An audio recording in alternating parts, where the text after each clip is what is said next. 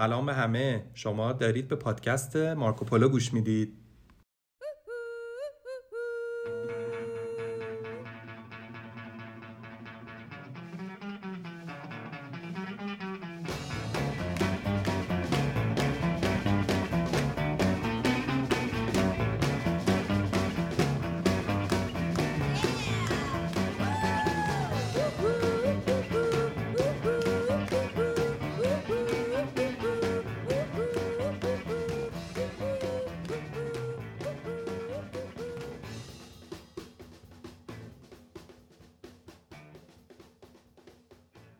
این سومین پادکست مارکو پولو از سری مارکوتیپسه که من وحید و من سمیرا تو این پادکست هر بار با بررسی یه موضوع مرتبط با سفر سعی می‌کنیم با مفاهیم سفر بیشتر آشنا بشیم و از این لذت بزرگ که میتونه فکر و اندیشمون رو تغییر بده صحبت کنیم.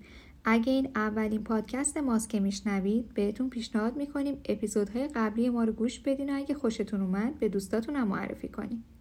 همونطور که میدونین اقامتگاه حین سفر یکی از ارکان اصلی سفره که بعضی وقتا حتی میتونه به تمام جذابیت سفر تبدیل بشه، فارغ از اینکه چند تا ستاره داشته باشه.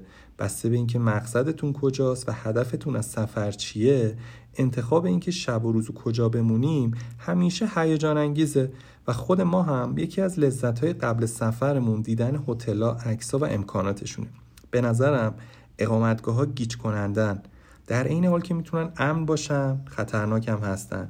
جای دور از خونه که به شدت غریبه و بیگانه به نظر میرسه و تلاش اقامتگاه‌ها هم از همین جا آغاز میشه و تمام سعیشون رو میکنن تا فضایی رو برای شما آماده کنن که حس خونه و آرامش داشته باشین.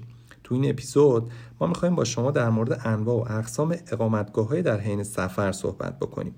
توضیح بدیم که هر کدوم چی هستن و چه کاربردی دارن، امکاناتی که بهتون میده چیه و چطور چطوری بهتر تصمیم بگیرین.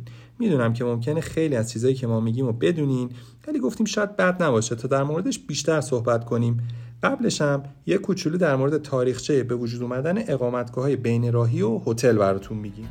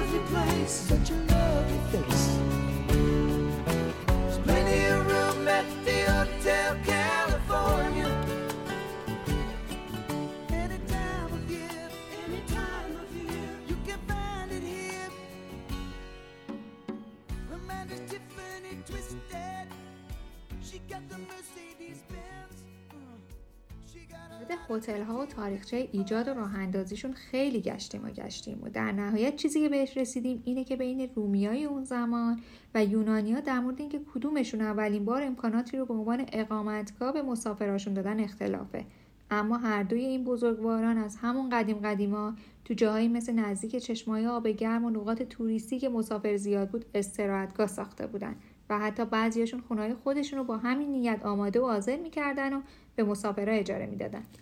ایرانم تو اون زمان به واسطه قرار گرفتنش تو مسیر جاده ابریشم محل رفت و آمد مسافرای زیادی بود و نقش تاثیرگذاری تو این صنعت با ساخت کاروانسراها و اقامتگاه‌هایی که ساخته داشته.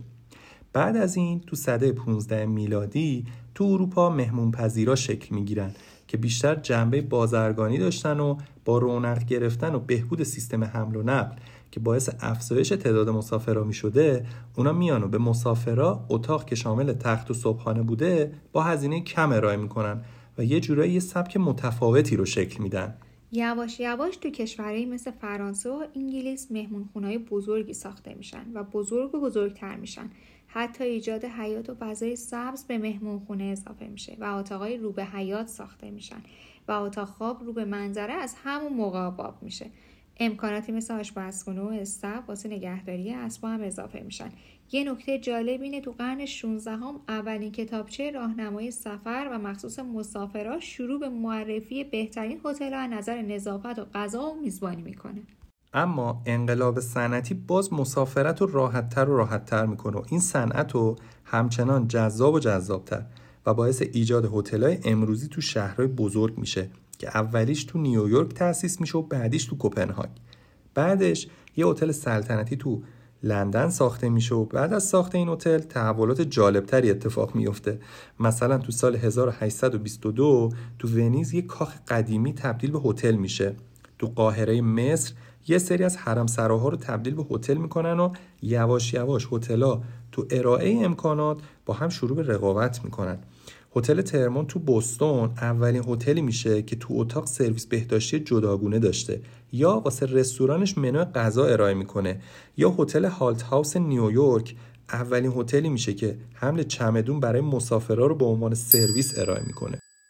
اون زمان اولین هتل واقعا مدرن تو پاریس ساخته میشه به اسم گرند هتل پاریس که تو سال هزار و هشتصد و شصت و دو افتتاح میشه و یه ساختمون سنگی باشکوهه که طراحیش میخواست موفقیت، زیبایی و شکوه حکومت امپراتوری دوم فرانسه رو نشون بده که با عظمتی که تو ساخت بنا و تاخهای بلندش به خرج داده بود تا حد زیادی هم موفق شده.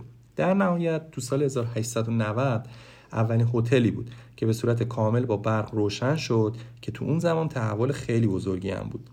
از ایران هم بخوام بگیم براتون، باید بگیم که اولین هتل تو ایران تو اواخر دوره قاجار به اسم گرند هتل توی زمین هزار و سیصد متری با بیست و پنج اتاق لوکس و زیبا، یه سالن نمایش بزرگ ششصد نفره و یه رستوران به سبک اروپایی تو لاله‌زار تهران شروع به کار کرد و تا اواخر دوره محمد رضا شاه هم کار میکرد.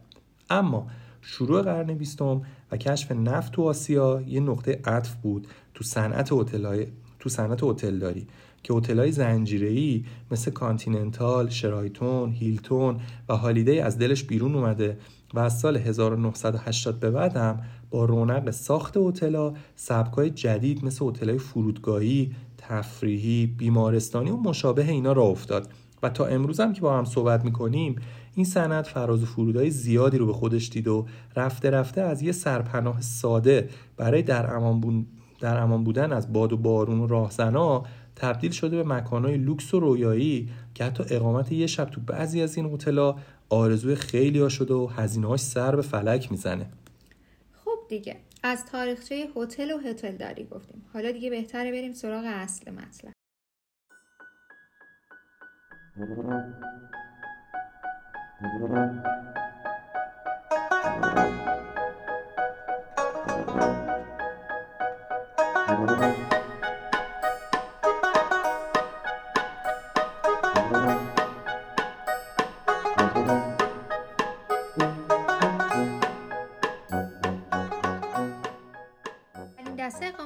که به گوش هممون آشناس و احتمالاً اولین چیزیه که به ذهنمون میرسه هتل‌ها هستن که شما از یک تا پنج ستاره ازشون شنیدید. اما باید بگم تک و توک چند تا هتل جدید هفت و هشت ستاره هم ساخته شده. هتل‌ها با توجه به بنای ساخته شده، تعداد پرسنل و سرویس‌ها و امکاناتی که ارائه میکنن از یک تا چند ستاره طبقه بندی میشن. این هتل‌ها عموما بر اساس استانداردهای جهانی ستاره دریافت می‌کنن که البته ممکنه تو کشورهای مختلف استانداردهای هتل پنج ستاره متفاوت باشه. اینه که مثلا شما میشنوید که میگن کیفیت هتل چهار ستاره تو دبی مشابه هتل‌های پنج ستاره تو استانبوله. دومی هتل آپارتمانان که تقریبا تمام امکانات یه آپارتمان مبله رو برای اقامت کوتاه داره. شما اونجا امکانات آشپزی کردن دارین و البته ممکنه بهتون واسه تأمین وعده غذایی تعهد هم بدن. اینجا خبری از سرویس‌های لوکس هتل نیست، ولی عوضش هزینه مناسبتری داره و احساس می‌کنی تو خونه خودتی و به نظر ما یکی از گزینه‌های خوب واسه سفر دسته جمعیه. اقامتگاه هم هستن که حالت اشتراکی دارن، مثل هتل پانسیونا که بیشتر برای دانشجوها و شهرهایی که مهاجرپذیر هستن مناسبه. اینجاها عموما قواعد خاصی نسبت به هتل داره، مثلا محدودیت تردد شبانه. بعضیاشون هم سالن مطالعه، کتابخونه و سالن تماشای فیلم دارن. شما امکان اجاره به صورت ماهانه و سالانه دارین و سرویس بهداشتی و حمام و اتاق خواب عموما به صورت اشتراکیه. با شرایط تعیین شده امکان پخت و پز هم دارین. البته معمولا غذای آماده هم در ساعت‌های مشخصی سرو میشه. یه مدل دیگه از اقامتگاه اشتراکی هم هاستلا هستن. یه جورایی شکل متفاوتی از هتل هستن که انواع مختلف داره و البته بچه مشترک همشون هم همون اشتراکی بودن امکاناته. اتاق‌ها معمولا تخت‌های دو تا هشت نفره دارن و بقیه امکانات مثل حمام و دستشویی اشتراکیه. هاستل جون میده واسه معاشرت با بقیه مسافرها و آشنا شدن با فرهنگ‌ها و تجربیات اونها.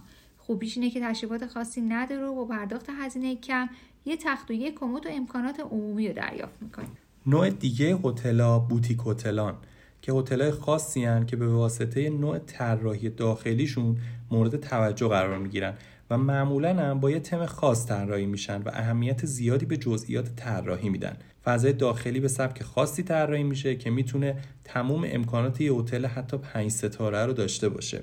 این هتل‌ها تعدادی اتاق و سویت محدود دارن، رستوران با کیفیت غذای بالا و البته میتونین حتی اگه حیوان خونگی هم دارین برای اقامت تو این هتل‌ها با خودتون ببریدش. یه دیگه هتل‌ها هتل‌های فرودگاهی هستن که معمولا نزدیک فرودگاه ساخته میشن و برای اداره خدمات به مسافرینی مناسبه که یا پروازشون کنسل شده، تأخیر داره و یا منتظر پرواز بعدیشون هستن. البته مورد استفاده خدمه پرواز و خلبانان هم هست. جالب این که بعضی از هتل‌های فرودگاهی هزینه‌هاشون رو ساعتی محاسبه می‌کنن و از لحاظ کیفیت و قیمت هم به نسبت متوسط رو به بالا. یه مدل دیگه هتل هم داریم که هتل تفریحی یا ریزورت هتله که معمولاً توی منطقه گردشگری یا دور از شهر ساخته میشه. تو دل طبیعتن و معمولاً خوراک دور شدن چند روزه از هیاهوی شهریه. مثلا توی منطقه کوهستانی، چشمه آبگرم، منطقه جنگلی یا نزدیک به پیست اسکی. نسبت به هتل‌ها فضای خیلی بزرگتری داره، خصوصا از لحاظ مشاهات و یه جورایی هم یه جای ایدئال و رویایی واسه ماه عسل حساب میشه. مدل دیگه که شاید به گوشتون خورده باشه موتل‌ها هستن که در واقع از ترکیب موتور و هتل شده موتل و اساساً ماهیت بین راهی دارن و معمولا تو مسیرهای بیرون شهر قرار دارن. مسافران میتونن با خودروی شخصی وارد پارکینگ بشن و مستقیم و بدون عبور از رسپشن برن به سمت اتاقشون. این معنیش اینه که تو این هتل‌ها عموماً از لابی و رستوران و اینا خبری نیست. اقامتگاه بومگردی هم که این روزا خیلی داره زیاد میشه و تبلیغات گسترده‌ای دارن، یه دسته دیگه است و بیشتر تو مناطق طبیعی و داخل بعضی شهرها ساخته میشه و هدف اصلی اونا جذب مسافر تو نقاط کمتر شناخته شده با امکانات محلیه و البته با کمترین آسیب به طبیعت که با تجربه زندگی توی خونه قدیمی با فرهنگ به خصوص اون منطقه و استفاده از خوراکی‌ها و غذاهای بومی منطقه چاشنی میشه و یه فرصت عالی میسازه برای شناخت فرهنگ اون منطقه. دسته آخر هم اقامتگاه و مجتمع‌های گردشگری هستن که معمولا شامل اتاق‌ها و سویت‌ها به صورت ویلایی و توی محبته بزرگه که جون میده واسه استراحت چند روزه و دور از هیاهوی شهر. خب دوستای عزیزم، توی این پادکست سعی کردیم تا انواع اقامتگاه‌های سفر صحبت کنیم و با هم مقایسه‌شون کردیم تا شاید بتونه بسته به این که هدفتون از سفر چیه و بودجه‌تون چقدره انتخاب بهتری داشته باشین. در کل به نظر ما خود سفر انقدر هدف بزرگی انتخاب اقامتگاه میره تو حاشیه، ولی این نظر ماست و قطعاً واسه خیلی از ماها جایی که قرار شب رو توش سر کنیم اولویت بالاتری داره. سعی می‌کنیم به مرور هم یه سری مطالب مرتبط رو هم از طریق پست های اینستاگرام منتشر کنی و امیدواریم بتونه واسه برنامه‌ریزی قبل سفر بهتون کمک کنه. پس لطفاً پیج اینستاگرام ما رو هم دنبال بکنین و به دوستای خودتون معرفیش بکنین. این پایان اپیزود سوم سری مارکو تیپس از پادکست مارکو پولو بود. پادکستی که من و سمیرا می‌خوایم با شما از سفر بگیم و از جذابیت‌های بی‌نهایتش لذت ببریم. این پادکست هر دو هفته یک بار منتشر میشه. پس لطفاً ما رو به دوستاتون معرفی بکنین و بدونید ما به این موضوع که دلگرمیم. یادتون نره که طولانی ترین سفر با اولین قدم شروع میشه.